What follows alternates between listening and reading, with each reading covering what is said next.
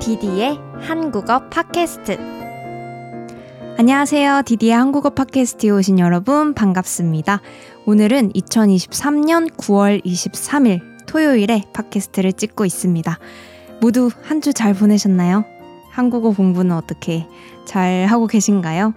저는 바빴던 일이 어제 어느 정도 정리가 되어서 어, 오랜만에 좀 편하게 만화도 보고 가벼운 마음으로 늦잠도 자고 어, 느긋하게 하루를 보내고 있습니다. 아, 생각한 것보다 프리랜서의 삶은 바쁘구나 하는 생각이 들지만 그래도 어, 일을 할 수 있음에 감사하려고 하고 있는 요즘입니다. 오늘 이렇게 상쾌하고 후련한 마음으로 기분 좋게 팟캐스트 시작해 보도록 하겠습니다. 이번 주 수요일에 한국에는 비가 왔어요. 저는 원래 비가 오면 어, 밖에를 잘 안 나가는데 외출을 잘 안 하는데 그날은 저녁을 먹기 위해서 슈퍼에 갈 일이 있었어요. 그래서 그냥 집에서 입고 있던 반팔이랑 반바지를 그대로 입고 잠깐 슈퍼에 나갔거든요. 근데 문을 딱 열고 우산을 펴고 몇 발자국 이렇게 앞으로 나갔는데 헉! 이게 뭐야? 너무 추운 거예요. 비가 와서 그런가? 반팔이랑 반바지를 입을 날씨가 아닌 거예요.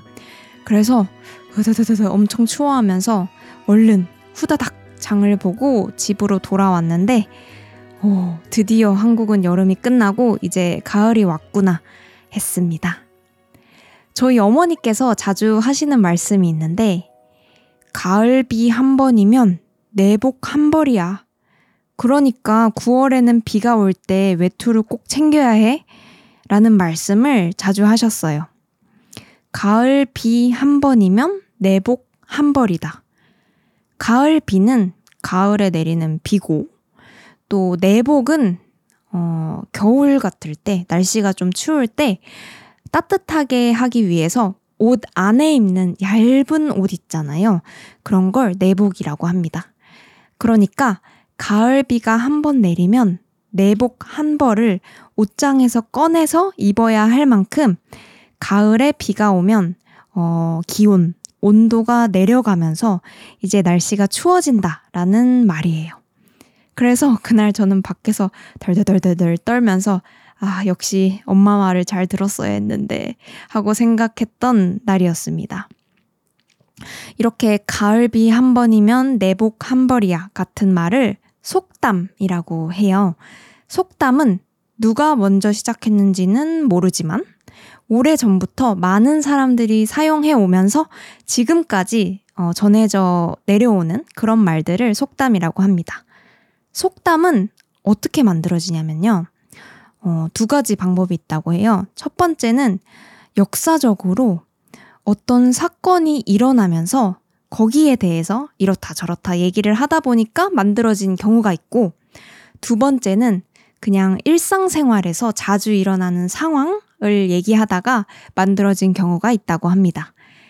이렇게 속담은 어쩌다 한 번씩 얘기를 하다가 아주 적절한 때, 적절한 타이밍에 사용하게 되면, 오, 한국어 진짜 잘한다. 이런 인상을 줄 수 있기도 하고, 무엇보다 내가 얘기하고 싶은 말을 정말 쉽고 효과적으로 설명할 수가 있게 되는 것 같아요. 예를 들어서 원숭이도 나무에서 떨어질 때가 있다 라는 속담이 있는데요. 원숭이는 나무를 잘 타잖아요.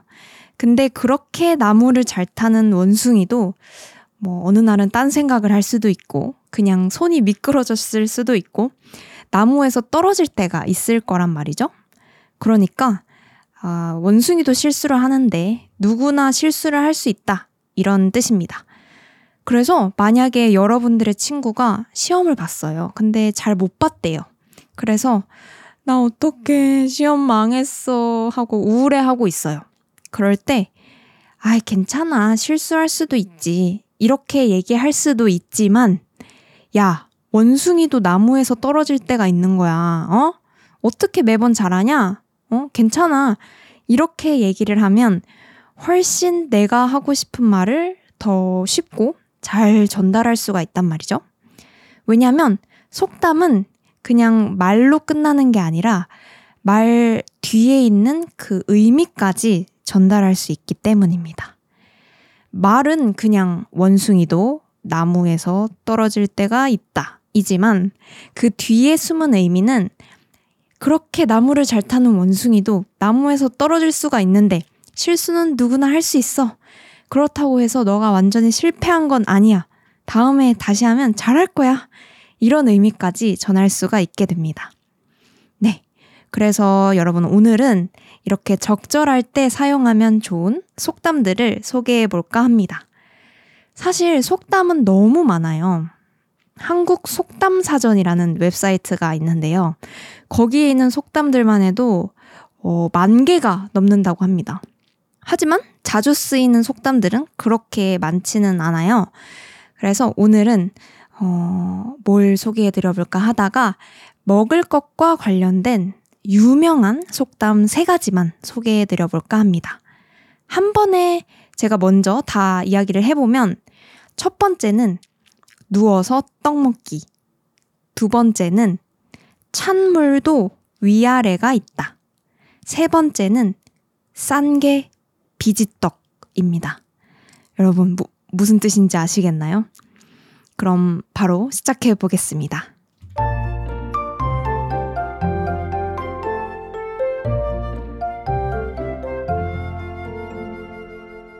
먼저, 누워서 떡 먹기입니다. 어떤 상황에서 쓰는지 제가 먼저 말씀을 드릴게요. 게임을 좋아하는 두 친구가 이야기를 하고 있어요. 야, 너 게임 레벨이 왜 이렇게 높아? 어떻게 했어? 아, 그거? 누워서 떡 먹기던데? 자, 어떠신가요? 무슨 뜻인지 아시겠나요? 떡은 다들 아시죠? 말랑말랑, 그 쫄깃쫄깃, 쌀로 만든, 어, 디저트? 음식입니다.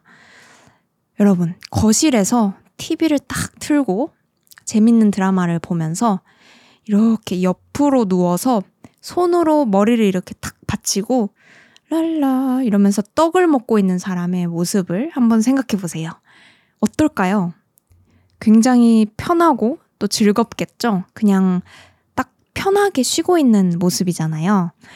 이 누워서 떡 먹기는 그만큼 쉽다라는 뜻입니다. 왜 밖에 나가면 일도 해야 되고, 공부도 해야 되고, 시험도 봐야 되고, 근데 이렇게 편하게 떡이나 먹는 거는 얼마나 쉽습니까? 음, 이런 뜻입니다. 그래서 이렇게 사용할 수가 있어요. 야, 너 라면 끓일 수 있어? 이렇게 물어보면, 라면?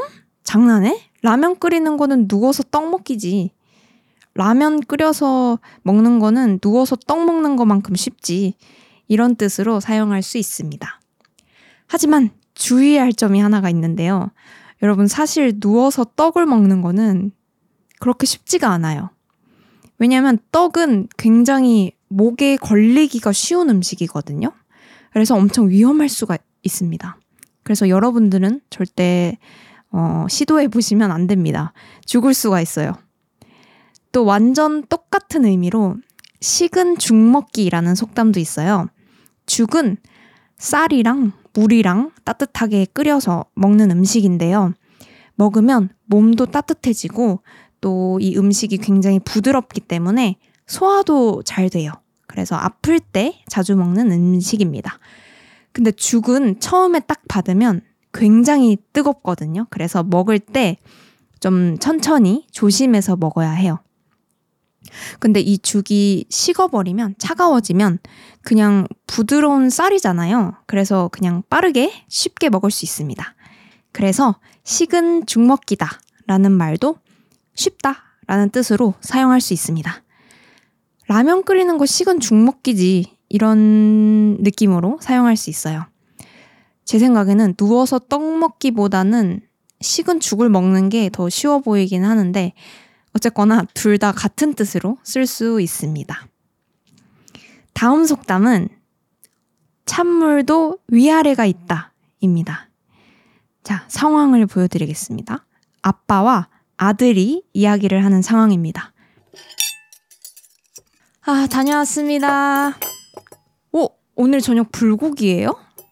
너무 맛있겠다. 빨리 먹어야지. 오호! 찬물도 위아래가 있는 법. 자, 어떤 뜻인지 아시겠나요? 이 속담은 한국의 예의, 예절과 관련된 속담이에요. 여러분, 한국의 식사 예절 다들 들어보신 적 있으신가요? 한국의 대표적인 식사 예절로는 음식을 먹을 때 소리 내지 않는 거, 그리고 젓가락이랑 숟가락을 같이 들지 않는 거, 뭐 이런 것들이 있는데요. 그 중에서도 제가 어렸을 때부터 부모님한테 항상 들었던 예절이 하나 있습니다. 그게 뭐였냐면 어르신들, 그러니까 나보다 나이가 많은 어른들과 함께 밥을 먹을 때는 그 어른들이 숟가락을 들기 전에 먼저 숟가락을 들면 안 된다. 입니다.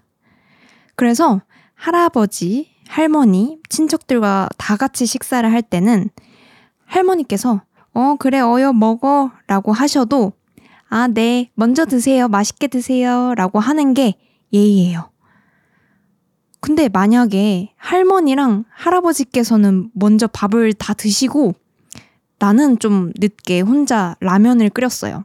혼자 먹으려고. 근데 할아버지 할머니는 먼저 밥을 드셨으니까 배가 부르실 거 아니에요. 어, 그럴 때는 어떻게 해야 될까요? 당연히 할머니 할아버지께서 라면을 안 드실 걸 알지만 그래도 어, 할머니, 할아버지 저 라면 끓였는데 혹시 드실래요? 하고 한 번은 먼저 물어보는 것까지, 어, 그런 것까지 예의라고 생각을 하십니다. 그리고 친척들 뿐만 아니라 회사 같은 공식적인 자리에서도 나보다 나이가 많은 사람들과 같이 식사를 할 때는 어, 이런 예의를 지키는 게 좋아요. 뭐 한두 살 차이가 나는 그런 사람까지는 아니라도 나보다 10살 정도 나이가 많은 사람들이 있다면 그분들이 먼저 음식을 먹기 전까지는 숟가락을 들지 않는 것이 어, 음식을 먼저 먹지 않는 것이 예의예요. 그래서 이 찬물도 위아래가 있다 라는 것도 같은 뜻입니다. 대단한 음식이 아닌 그냥 물이라도, 그냥 차가운 물이라도 위아래 어, 어른과 어린 사람, 어른과 아이 그 순서를 지키면서 어, 먹어야 된다. 그렇게 예의를 지켜야 된다 라는 뜻입니다. 사실 어, 가족의 모습은 굉장히 다양하기 때문에 뭐 이런 예의를 신경 쓰지 않는 가족들, 편하게 그냥 대하는 가족들도 많이 있을 거예요. 하지만 그래도 여러분들이 만약에 나이가 많은 한국인들을 만났을 때 먼저 이렇게 배려를 한다면 싫어할 사람은 아마 한 명도 없을 거라고 생각을 하거든요. 그래서 여러분들께서 어, 나보다 나이가 많은 한국인들과 같이 식사를 하게 된다면 어, 그분들이 식사를 하기 전에 먼저 숟가락을 들지 않고 아유 찬물도 위아래가 있는데 먼저 드세요 라고 말을 한다면 어, 뭐야 어디서 배웠어 하면서 너무 재밌어하고 좋아하실 거라고 생각합니다. 그럼 이제 마지막 속담인데요. 싼게 비지떡입니다. 상황을 보여드릴게요. 어, 집에 가는 길에 갑자기 비가 오는 거예요. 그래서 우산을 사려고 근처에 있는 아무 가게나 들어갔습니다. 아, 10분 정도 걸으면 집에 도착하는데, 아니, 근데 집에 우산 많은데, 새로 사기 너무 아깝다. 이렇게 생각하고 있는데, 오, 어, 천 원짜리 우산이 딱 하나 남아있는 거예요. 오, 아싸, 완전 운 좋다. 이거 사야지. 하고 우산을 딱 사서 나왔어요. 근데 우산을 쓰고 한 5분 정도 걸었나? 뭔가 물방울이 떨어지는 거예요. 아, 차가. 구멍 났잖아. 아이씨, 싼 게 비지떡이라더니 그냥 비싼 거 살 걸. 여기까지입니다. 무슨 뜻인지 대충 아시겠죠? 싼 거는 다 이유가 있다. 싸면 그만큼 좋지 않다. 라는 뜻입니다. 어, 싼 게 비지떡 할 때 비지떡은 뭘까요? 비지떡에서 비지는 여러분 두부 아시죠? 두부는 콩을 갈아서 만드는 음식인데요. 콩을 이렇게 잘 갈아서 콩에 있던 물만 쭉 빼면은 어, 두부가 두부를 만들 수 있어요. 그러, 그렇게 물을 빼고 나면은 콩의 건더기, 콩의 찌꺼기가 남게 되겠죠? 그 찌꺼기를 비지라고 합니다. 그 비지는 지금, 지금 와서는 되게 맛있는 요리로 만들어서 먹기도 하지만 옛날에는 가난한 사람들도 저렴하게 먹을 수 있는 그런 음식이었습니다. 그런 비지를 떡처럼 이렇게 둥글둥글 뭉쳐서 만들면 겉으로 보기에는 그냥 떡이랑 비슷해요. 떡같이 생겼어요. 하지만 먹어보면 맛은 훨씬 없겠죠? 왜냐하면 이건 콩의 찌꺼기로 만든 떡이니까.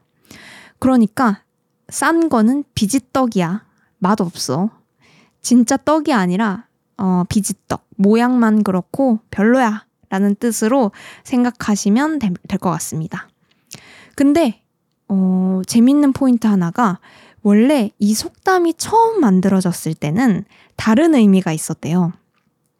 여기서 싼 게 비지떡에서 싸다라는 단어는 어, 가격이 싸다, 저렴하다 이런 뜻으로 나중에는 쓰였는데 원래는 물건을 싸다 아니면 도시락을 싸다라고 할 때에 그 싸다의 뜻으로 쓰였다고 합니다. 오늘 아들의 도시락을 싸주었습니다. 아니면 어, 너 여행 가는데 여행 가방 쌌어? 라고 할 때에 그 싸다라는 뜻은 물건을 챙기다 이런 의미예요.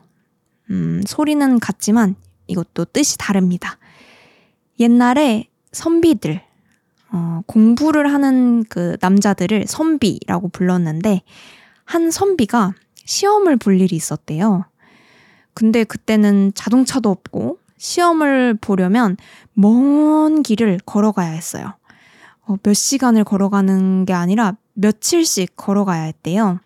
그래서 이렇게 열심히 시험을 보러 가는 길에 선비가 배도 고프고 그래서 밥을 먹으러 식당에 갔는데 거기 주인 아주머니께서 이제 선비가 가려고 할 때 어이 거기 이거 가져가 가져가서 배고플 때 먹어 시험 잘 봐 이러고 그 천으로 감싼 도시락을 주셨대요. 그래서 선비가 어 이거 못 사신 거예요? 무슨 도시락 사신 거예요? 이렇게 물어봤더니 그 주인 아주머니께서 아 그거 싼 거는 어 별건 아니고 싼 거 비지떡이야 라고 했다고 합니다.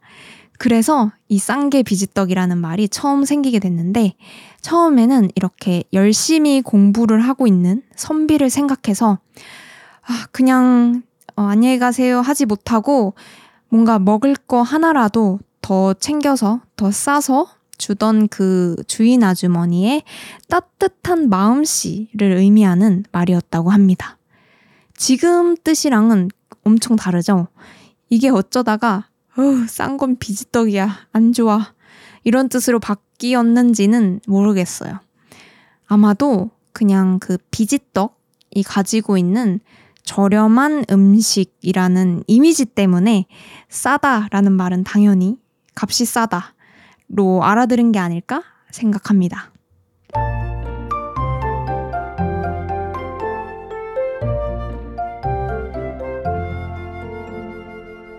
네. 오늘은 이렇게 한국의 속담 몇 가지를 소개해 드렸는데 어떠셨나요? 제가 얘기해 드린 속담은 전부 다 자주 쓰이는 말이니까 어, 언젠가 한번 꼭 써보시면 좋을 것 같고요. 이런 속담 이야기가 재밌으셨다면 저에게 꼭 알려주시고, 어, 제가 다음에 또 다른 재밌는 속담들을 소개해 드리도록 하겠습니다. 저는 매주 한국에 관한 다양한 주제를 한국어로 소개하는 팟캐스트를 올리고 있습니다. 여러분들께서 궁금하셨던 뭐 한국의 문화들 같은 게 있다면 인스타그램 메시지나 유튜브 영상 댓글로 언제든지 알려주시면 제가 꼭 준비해 보도록 하겠습니다. 그럼 오늘도 디디의 한국어 팟캐스트 들어주셔서 감사합니다. 저는 다음 주에 다른 팟캐스트로 어, 돌아오도록 할게요. 모두 좋은 하루, 좋은 밤 보내세요. 한국어 공부도 화이팅입니다. 안녕.